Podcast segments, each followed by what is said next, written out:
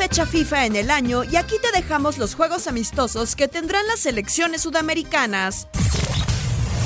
Empezamos este miércoles cuando Argentina visita a Alemania en Dortmund sin la presencia de Lionel Messi, pero con nuevas figuras que militan en el fútbol europeo como Lautaro y Dybala. Su último choque fue en 2014, dos meses después de la final que ganó Die Mannschaft, con saldo favorable para la albiceleste por 4 a 3.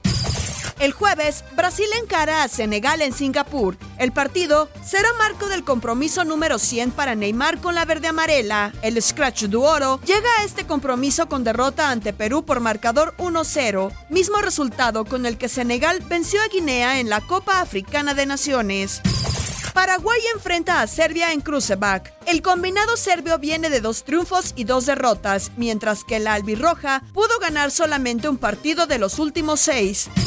Venezuela será local cuando mida fuerzas contra Bolivia. La Vinotinto derrotó 3 por 1 a la Verde en juego disputado en el Estadio Mineirao de Belo Horizonte, resultado con el que los venezolanos aseguraron la segunda plaza del Grupo B en la pasada Copa América.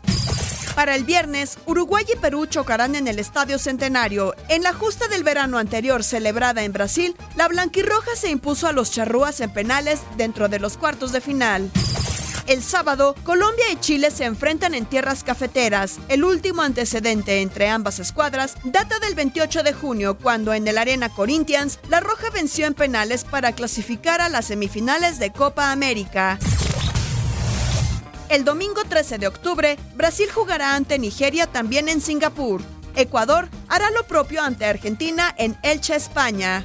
La actividad cerrará el martes 15 cuando Chile espere a Guinea en Alicante, España, Argelia a Colombia en Lille, Francia y Perú corresponderá la visita de Uruguay cuando se encaren en el Estadio Nacional de Lima.